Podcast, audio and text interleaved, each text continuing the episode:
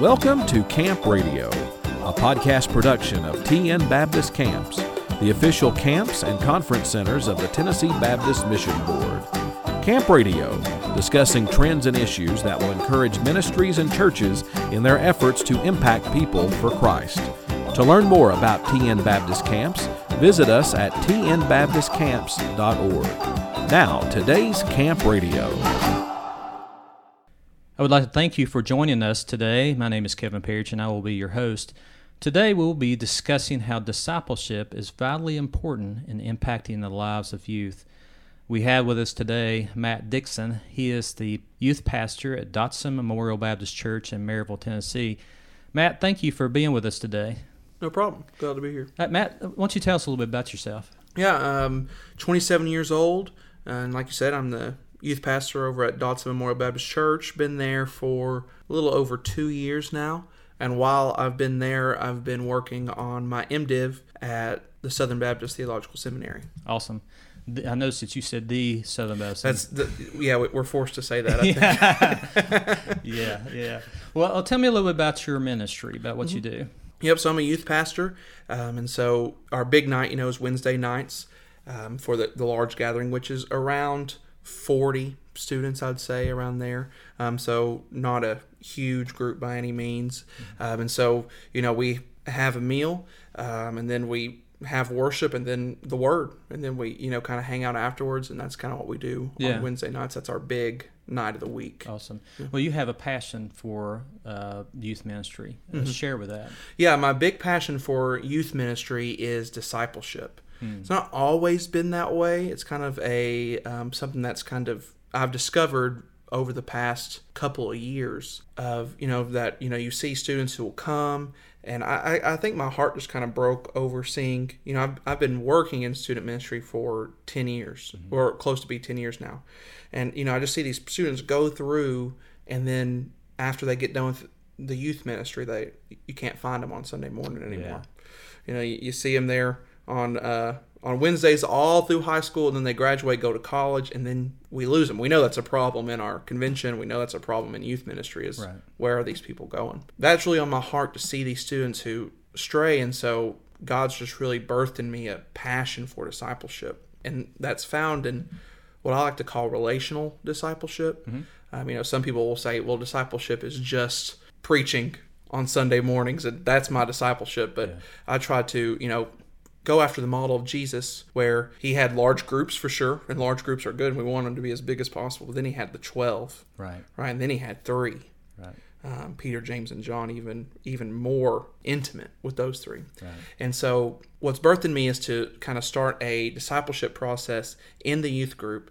And at the moment, I have groups that meet on Sundays, Mondays, Tuesdays, and Wednesdays that I lead personally. Hmm. Which there's a so three, six, eight, and ten. So there's ten people. I'm kind of in a small group discipling. There's right. no bigger than three people. Oh yeah. Um, and so that's four times a week I'm meeting with these these students. Um, they're they're varying ages. One of them's in college. Some of them are middle school. A lot of them are seniors. And so what we do is they read the Bible five times a week. Um, we're going through a plan, the F260 plan. A lot of this is from Robby Gallaty, mm-hmm. who's produced some discipleship materials I really recommend. And so they they read these scriptures and then they journal every day. They highlight a verse that sticks out to them that God's speaking to them through. They explain it in their own words. Mm-hmm. They apply it to their life and they respond in prayer. Yeah. And so, and then there's a memory verse with it that we memorize weekly. And then every week we meet and we just discuss the journals. There's not a lesson plan I go through. I'm not going through a curriculum. It's right. just simply hey, how did God speak to you in His Word this week? And we talk over that. And it's really been, in my opinion, explosive right. um, in their growth and how it's kind of changed from, you know, just trying to build a crowd. Because that's what I'm tempted to do in youth ministry is like build a crowd. But this is really investing in this relational discipleship where they've got ton of time with me personally. I'm praying for them. I know what they're going through, hmm. and, and that. So that's really my passion in yeah, youth ministry. Yeah. Well, neat. So you have you're, you're really mentoring them what you're doing, mm-hmm. right? Yes. And you're pouring yourself into just those that group. Now, so so how do you do? I know you have around roughly forty, and, and I'm you know, I'm, I'm thinking like uh, a, a, a small church that might have 15 and, Mm-hmm. and so basically you've probably taken a group that is more interested Mm-hmm. into being discipled is that more like what you do so what do you do with the rest of the group how do you disciple them Right. That's that's an excellent question, and that's something you know. This is it's. I've not arrived in in you know discipleship by any means, but you know that is something where um, one thing that happens is I think I did take some of the ones that were interested more at 1st and then I think once it's seen and once it's once it's known that's going on, there's a momentum that builds with it. There's an excitement. Oh, what are they doing? They're reading the Bible. Yeah.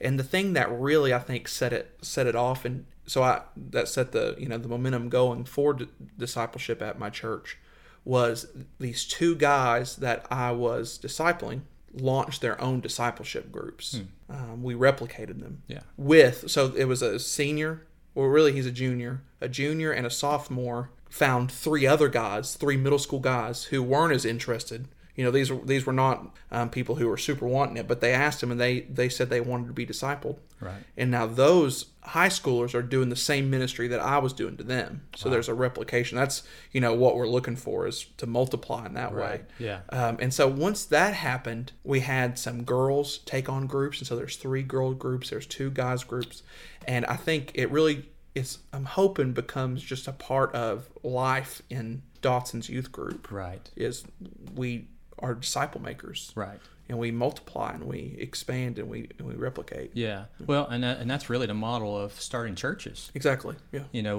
we are to to uh, go to the next step as we as an overflow uh, of our desire to uh, reach people. We start additional churches. So you, you so you're doing that same concept in in the youth at the very beginning.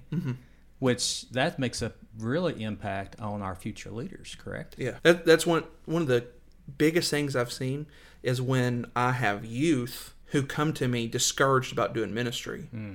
and I say, "Hey, now you know how I feel." Yeah. right? It's like they become it, instead of just you know these kids I'm ministering to, they become co-ministers almost. Oh, yeah. They come to me. How do I get him to read the Bible? How do I get him to love Jesus more? How do, and so it's almost like you get these assistant youth pastors, Right. because they're they're doing the work of ministry just like I am. Yeah. So that's that's pretty cool. Yeah, that's neat. So, how in your curriculum? I know you're basically what you said. You're you're taking material uh, that basically they read and they just uh, maybe things they don't have questions about, don't understand, or just really stands out, and they'll they'll write it down. You all discuss that. Uh, how do you take that? Do you take that any further?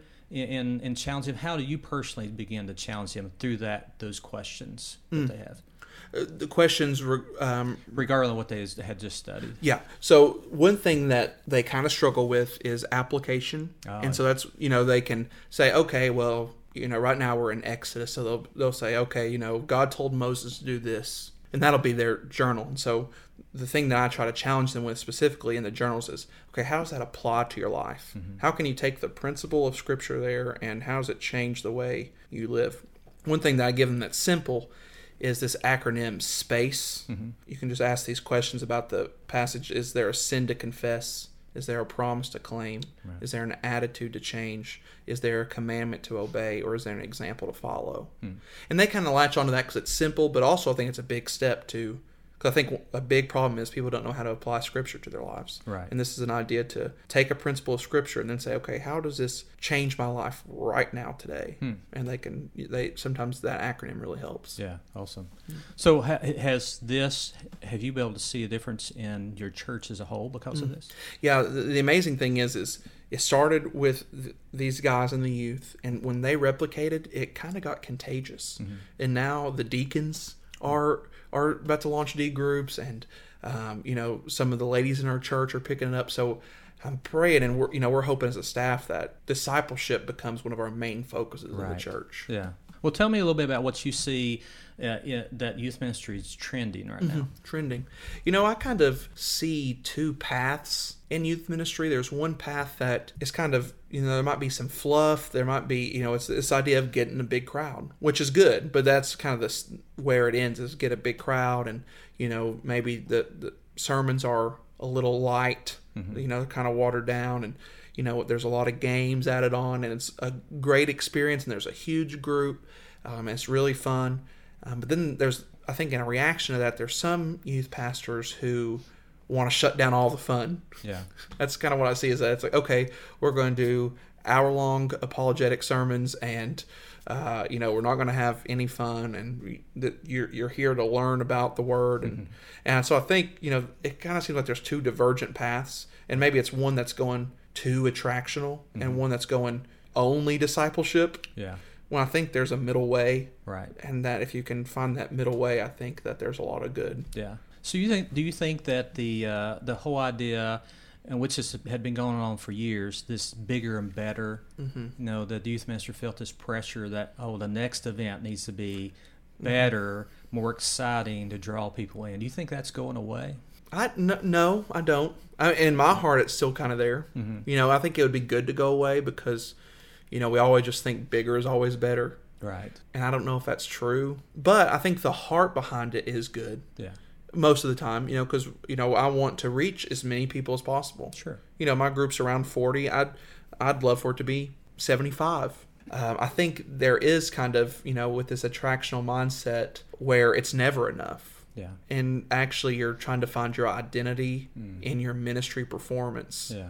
and you're trying to look at the crowd and say okay i'm my identity's rooted in there being 75 students here Right. um, that's something that's really easy to fall into when you're trying to reach people and get things bigger because you want to be the biggest youth ministry the, the guy who's got it going all on Right. um, so I think it's great to reach people, but I think the danger is when you find your identity in reaching people, um, and the pressure. I mean, it's exhausting to think. Okay, I had I had 45 students go to camp this last year. I need to get Yeah. 47. If I get 47, that means we're growing. Yeah. Uh, it's just a, uh, you know, it's it's not always good to be bigger. And you know, I heard this quote once that on um, on Judgment Day when we stand before God and have to give an account for our congregation, we'll be perfectly content with how small it was. Yeah. We we won't be like, oh man, I wish I had 200 more people to take account of, because you know, every single student that comes on Wednesday nights, I have to take account for for their faith and for their life, and I'm their pastor and. Yeah. And so when you think about it in those terms, maybe you want it to be Yeah. a Yeah. little smaller instead of it just completely growing all the time. Well, you're right, and that's a good point. That that uh, those who that God has called to the ministry, He holds them more accountable. So we have to be very serious about how we disciple people, how we reach people. We can't be flippant about it, Right. Can't we? No, Yeah. we can't. Yeah. Yeah. exactly. It's a very serious thing. And so if there's 15 in your church, that's plenty. Mm-hmm. You know, disciple those 15. If there's, if there's, you know, I, I come from a church where there was 30 people there on Sunday morning and I was the only youth. Yeah. When I was 16, I ran the youth Sunday school class, you know, and so, um, but that was enough. Right. You know, that's enough to disciple. And like you said, two or three is enough. Yeah. And so I think youth pastors, and I'm kind of preaching to myself here, should be content with what God's given them Right. and just pour into them. And if God grows it, and you should try to reach more, if God grows it, great. You want it to grow, but Yeah. be content with the people God's brought into your life and do everything you can to pour into them and disciple them. Yeah. Well, I think that's some wise words because it's not just youth pastors. Mm, right. It's it's uh, pastors, it's uh, music ministers, it's, Mm-hmm. it's uh, ac- across the board because we do. Uh, I guess we measure our success on numbers a lot of times, Right. don't we? Yes. Instead of, of measuring our success about just reaching people for Christ. Mm-hmm. Yeah. And it doesn't have to be the numbers as long as we're doing it. Right, for sure. You know, uh, one of my classes I was just I was taking with uh, Jim Hamilton was talking about how Jeremiah was not a failure in ministry, Mhm. but if you look at his you know ministry numbers, his number of decisions, he would be a failure. Yeah. Right, but so we can't measure our ministry by the world's response to it. We Right. can't measure our preaching by how lost people think about it. We have to measure our ministry by our faithfulness Right. to the Word of God. Right. So if we're faithful to the Word of God, your success, whether it's five youth or you know twenty people in your congregation, or there's hundreds. Well, now since we're on the lines of reaching people, uh, dealing with youth, youth are struggling. Mm-hmm. What do you see that the biggest struggle that they deal with every day? Mm. One of the biggest ones that I see in the church even is apathy. Hmm. I think discipleship kind of fights against that, but you know they just kind of are apathetic to the things of God. Hmm. They're so you know the God of this world has blinded their their minds and their eyes and their hearts and you know so often they just simply don't care about spiritual things hmm. and i think that's one of the biggest needs is just to wake them up in cultures past, it was almost like this guilt and this fear of God was kind of built in. Right. But now it's kind of gone where, you know, they're they're in these schools, they're, you know, hearing the secular worldview secular worldview all the time and when it comes to things of God, so so often apathy can just be the spirit of the age. Yeah. And so one of the biggest, you know, jobs I have, I think, is to try to wake people up from that, to see the beauty of Christ, to see the truth of God, Yeah. His holiness, His majesty, and I think that if they could wake up from that apathy, I think there would be growth in so many other areas that they struggle in. Right. Well, and I, I, I have, you know, I have uh, two young girls, and and and as parents, as a parent, you know, I'm always looking for things, whatever they're exposed to, at least that my wife and I expose them to. Are, are things that are wholesome and we're very careful. But then when they go to school, Right. that's a different story. Even though they have uh, a lot of their, their uh, teachers are Christians, they still are exposed things that we we call very questionable. So they become callous, don't they? Right. Yeah, for sure. So, and, and I know that's a difficult thing to deal with. So, just to help them to understand what is wholesome. So, what do you think? Obviously, I'd probably you think discipleship is really kind of the answer to this. But how do you get them just over into? Oh yeah, I need, I need this. I need the Lord. There's spiritual things are important. How do you get past that? Yeah, I think really is you have to trust in the Word of God and the work of the Holy Spirit, and then model it yourself. Uh, you know, so often I can I can find myself preaching the Word of God and not being excited about it. You know, not having it apply to my heart. So I think when they see it, when they see an example, and the Word of God is working through proclamation, and the Holy Spirit's working, and you're you're praying and you're asking God to move, and they see it in you. I think with those three things, there can be there can be birth to hunger. But really, it's it's simply a work of God, almost. You know, um, you you can model it, you can um, pray for it, you can you can show it in God's word, but we have the trust that God will, you know, open eyes, and we'll have the trust that God will um, motivate people to grow in their faith. Right. Have you had any parents come to you and say, "Hey, I can. Uh, what you're doing has made a difference in my child's life"? You know, that's one of the coolest things is um, when a parent comes up and says, "Hey, I walked into my teenage boy's room," and I'm like, "Uh oh," and and they go, and he was reading his Bible and journaling. Wow. And it's just like, you know, parents see that and they love it Yeah. because, you know, normally don't expect your 14 year old boy to be in the Word of God at night. But yeah, so parents have seen it and we've seen kids who, youth who have had, who are in discipleship groups, now their parents are getting in them.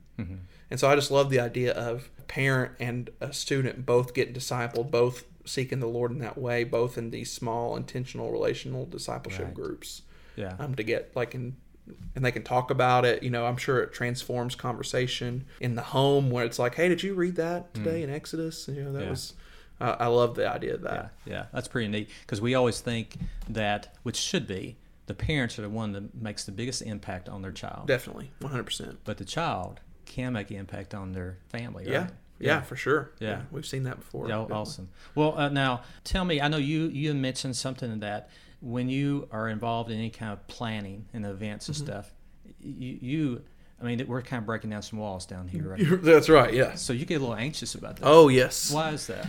Maybe it has something to do with uh, what you mentioned earlier about it needing to be bigger and better, and all these events need to be, you know, the best event ever. But I always find myself anxious, not so much about the details, but once everything's set up and I, I've got the event, just like this was the first thing that came to my mind, anxious about, man, are people going to sign up? Hmm. Man, is, is it going to be enough? Is this going to, are people going to come to this? You know, I had this big outreach event just a couple of weeks ago, and it was like, um, the whole time I was like, are people going to come or is this about to be a bust? and, you know, just a couple of weeks ago, like I said, I had a big outreach event, and I eventually just had to say, it's in God's hands. Right. You know, uh, if 200 people come or if 30 people come to this outreach event, it's, you know, I've, I, I do my best. I tried to spread the word. I tried to reach out, and so I'd get so anxious, but I had to eventually just trust in the Lord. Right. And He came through in that instance. And Yeah. so I would just recommend if you're if you're like me, you're wanting to have successful events. Sometimes you're going to, you know, wring your hands over Yeah. And sometimes I feel stupid. I'm like, I'm stressed out over whether teenagers will approve of what I'm doing. you know, it's kind of backwards. but, uh, you know, I, we are breaking down some walls. Yeah. but, uh, you know, just to trust kind of this idea of do, you know, work as if everything depends on you. Mm-hmm. And then pray as if everything depends on God. Right. And with with those two um, together, you can, I think, have a successful ministry. So um, I know that you you're very enthusiastic about, and, and it seems to be important about taking kids, your group, out of their comfort zone mm-hmm. into a different setting. Right. How, how does that impact them? If you took them away for a retreat, what, why is doing that important?